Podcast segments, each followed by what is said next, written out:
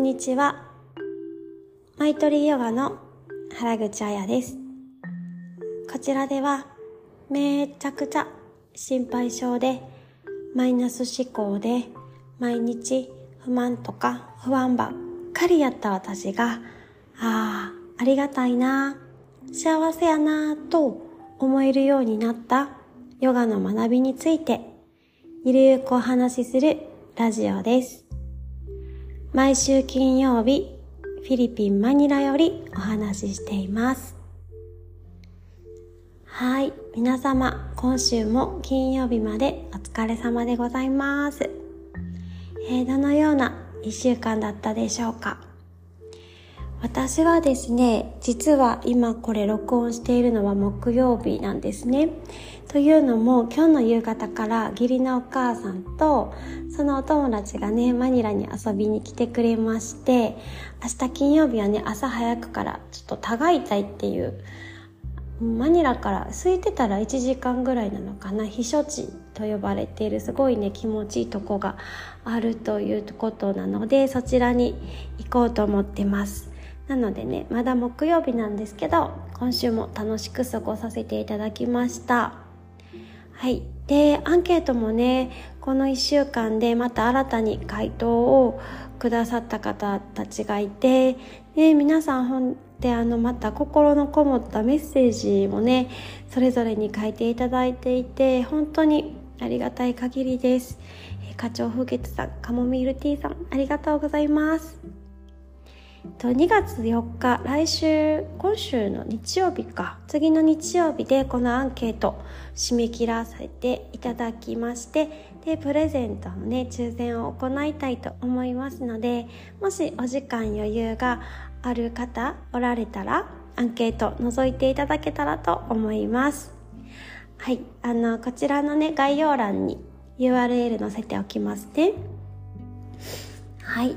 で今日は、えーと、ピンクの小鳥さんからのご質問というかリクエストであのヨガとアイルベーダの本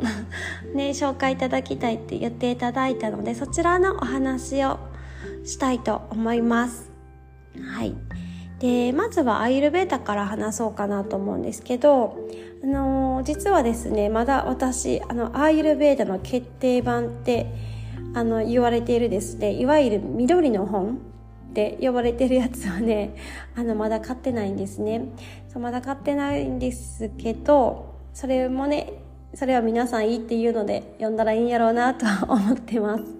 はい。で基本的にあのスクールでねいただいたテキストを何回も読み返したりその時に自分がメモしたこととか皆さんのシェアとかを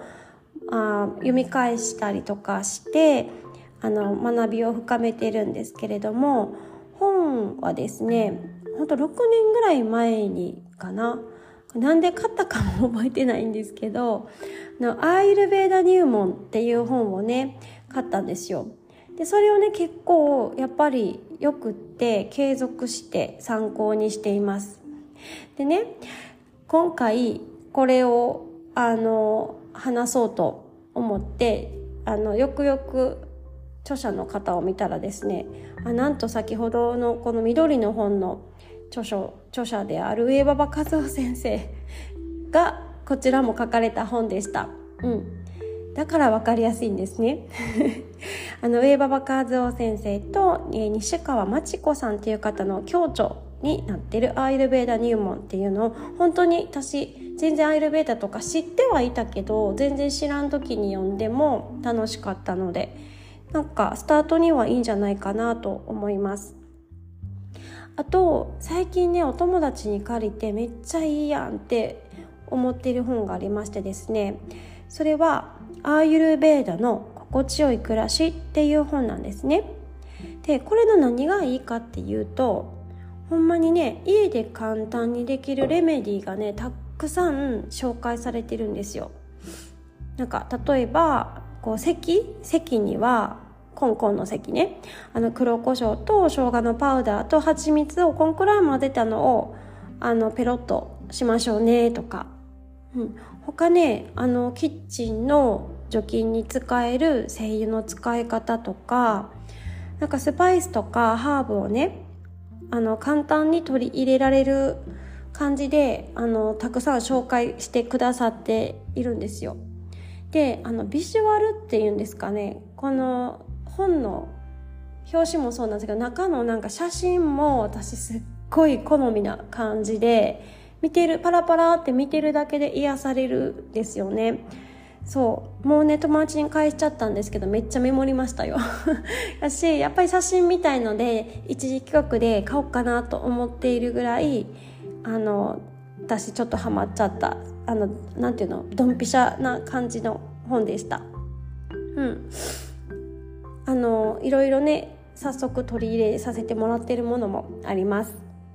なんかアイルベーダを日常に気軽に取り入れたいとかいう方とかハーブとかスパイスに興味がある方におすすめかなと思います。はい。まあアイルベーダはこんなものかなあといくつか読んで読んだものもあるんですけどこれいいよっていうのはこの2つかなと今のところ思っていますで次にヨガなんですけれどもこれはヨガ哲学っての本ということでいいのかなと思ってそういう目線で話させていただきますね。でまずあの私この日々ヨガのエピソード1で話した通りあのインドでねヨガに出会ってインドで学び始めたんですよね。うん、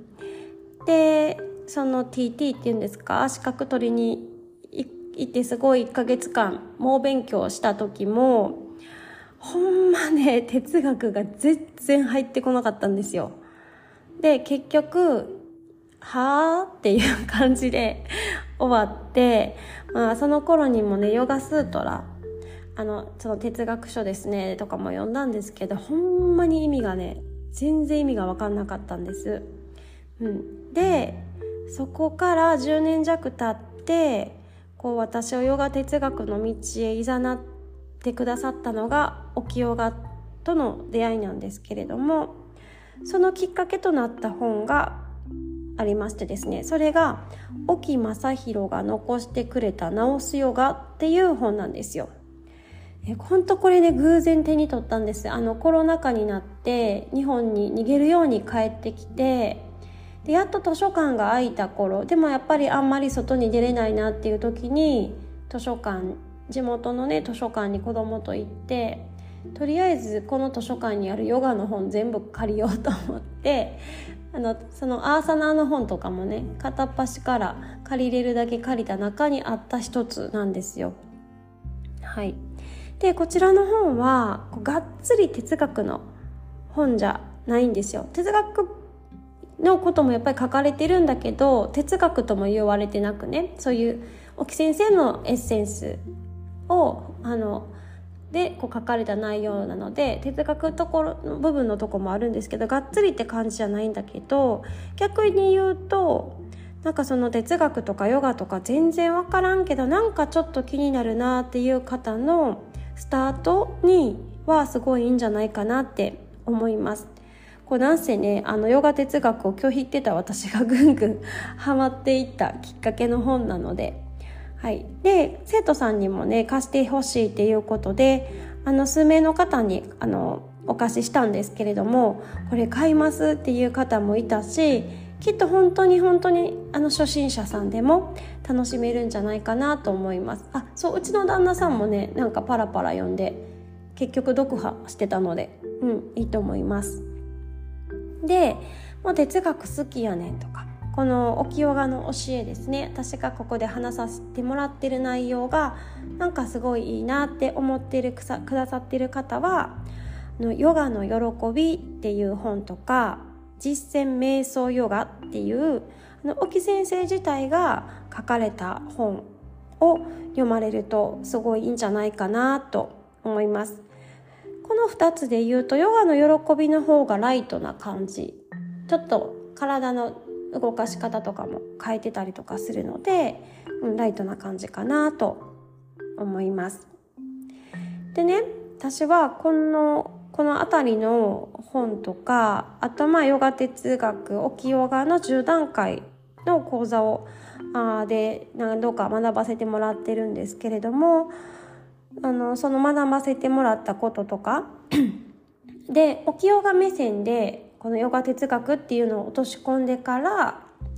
インドで学んだ時のテキストとかインドのヨガの経典であるヨガスートラを読み返してみたらうんうんうんうんってすごいねあの腑にやっぱ落ちるようになってたんですよね。まあ、それでもやっぱりちょっと表現が分かりにくい部分はねインドのヨガあのインドのそのままを訳されたやつにはあるんですけどそれでもやっぱりすごく面白く読むことができたしやっぱり哲学を自分自身で日々の中で深めていけばいくほどあのその内容もすごく難しいとも感じずにすんなり入ってくるようになってきてますね。うん、であのヨガスートラで一番、まあ、優しく読めるのはあの向田向田美桜先生の「優しく学ぶヨガ哲学」のシリーズかなっていうふうに思います。とまずは青色のヨガスートラを読んでみて次にあのバカバットギータに進むといいんじゃないかなと思いますね。うん、バカバットギーターもねあの何度もねこれ読むの挫折しました。わからんすぎて。でやっとほんまにやっとギータの方はやっと一昨年ぐらいに面白く思えてわーってその時はねなんかやっぱり急に来たんですよね。でわーって読み進めて読破しました。はい。ヨガスートラで書かれているヨガの八子則について沖先生の目線で説かれたのが沖ヨガ10段階この、えーと、ラジオでメインに話させてもらっている内容なのでこのラジオの内容がね好きやなって感じてくださっている方はあのヨガスートラのね本も読んでみるといいかもしれないです。ヨガスートラね向向田先生以外にもいろんな方が書かれたのがあるのではい自分でねご自身でちょっと見てみてもらう感じになるんですけど一番優しいのはみお先生のかなと思います。でもう一つね私が好きなスートラはの本はあのパタンジャリのヨガスートラでインテグラルヨガっていう本ですね。こちらの本もあのすごいこれはインド人目線というか感じなんですけど表現がねすごい面白いし哲学結構入ってきてるよってなってたらあのうんうんってわかるんじゃないかなと思います。でねあのこれらヨガの本っていうのはあの一回読んで終わりの本じゃないんですよね。やっぱり何度も何度も読み返す本なんですよ。ずっと手元に置いておいて。うん、で読むたびにあの新しい発見があるんですよね。で同じ言葉とか教えからも本当に受け取るものが全然違うんですよ。でそれっていうのは私の心の状態っていうのが本当に日々日々変化しているからだなと思います。でね私は朝一にね目をつむって今はパタンジャリのヨガスートラなんですけどこのパタンジャリさんの本をねこう目つむってピャーってページをピリピリってめくめくるっていうか分かります？シャーってやっていくんですよ。表現がなんつったらいいんやろう。シャーってあのやっていってでパッて止まったところ。パッと手を止めたところを開いて読んだりしてるんですよね毎朝。ほんでねでもねこれねほんまにその日とかその時にちょうどいいことが書かれてるんですよ。ほんまにこれ。であの沖先生の言葉にですね自分の快不快は抜きにしてちょうどいいことがその時その場所で起こっているっていうのがあるんですね。でヨガスートラの中でも説かれているこの自分の準備ができた時に死は現れるっていうこととこう通ずるかなと思うんですけれどもやっぱり準備ができた時にそれがスッと入ってきたりするんですよね。だからなんか読んでても苦しいなとか あんま進まんな思んないなっていう場合はあの私のギータみたいにね一旦寝かしたらいいんじゃないかなって思いますきっとね準備ができた時にねあの読んで腑に落とせるようになるんでね。でこれは本だけに限らずですねヨガの学びとか実践の時にも本当に大事にしたい教えだなと思っています。いいいとは分かんねんで。っ ていいっていうのは分かんねんけどどうしても納得がいかないとか腑に落ちないとかやろうと思ってもできないっていうのもそのできないっていうのが今のね自分にちょうどいいことだから、うん、だからできない自分とか理解できない自分を責めずにできることとか分かることからねこう黙々とやっていけばいいかなっていうふうに思います。はい。ちょっと話はねずれてしまったんですけれども本の紹介でした。今日おすすめした本はですねあの口でやって言ってもよくわかんないと思うのでブログにもまとめておきましたのでそのブログのリンクもね概要欄に貼っておきます、はい、でヨガ哲学のねあとかアイルベーダ以外の本でもあのおすすめしたいものがたくさんあるのでまたね本の話ちょいちょいお話できたら嬉しいなと思っています。はい。ではでは皆様今日も最後まで聞いていただきましてありがとうございます。静かな時間をとって終わりにしていきたいと思います。ではいつも通り座っている方はお尻のお肉をかき分けて2つの座骨をぐーっとマットに押し付けていきましょう。おへそを背骨の方にスーッと引き込んで背筋を伸ばしていきます。そして後ろね見えない壁にもたれるように後ろの方に意識を向けると座ってる方は座骨がぐっと締まるポイント。で立ってる方も座ってる方も丹田あたりがねぐっと引き締まる場所があると思うんですね。1かな。そこでキープしていただいて。そこからまた骨盤からスーッと背筋を伸ばしていきましょう。肩一回ぐるっと外回しにして胸を開いたら顔を柔らかくして今体の中にある息を吐いていきましょう。そしてゆっくりと鼻から息を吸っていきます。その吸う息はどのくらい深く体の中に広がっていきますか？その広がりを十分に感じてから優しく優しく吐いていきましょう。もう一度鼻から息を吸って吸う息で広がる胸。そして背中の方の皮膚まで引っ張られて伸びていくのを感じていきます。そして吐く息でその皮膚が緩んで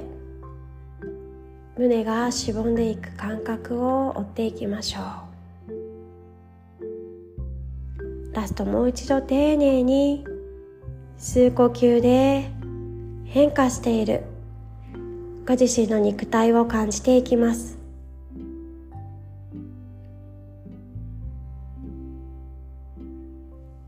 そして吐く息も丁寧に感じながら最後の最後まで味わいながら息を吐いていきましょうそのまま目をつむったままでも大丈夫です。心地よい呼吸をもう自分がいいかなと思うまで続けていきましょう。こちらの静かな時間だけの配信などがあれば嬉しいというお声もいただきましたので、近々アップさせていただきたいと思います。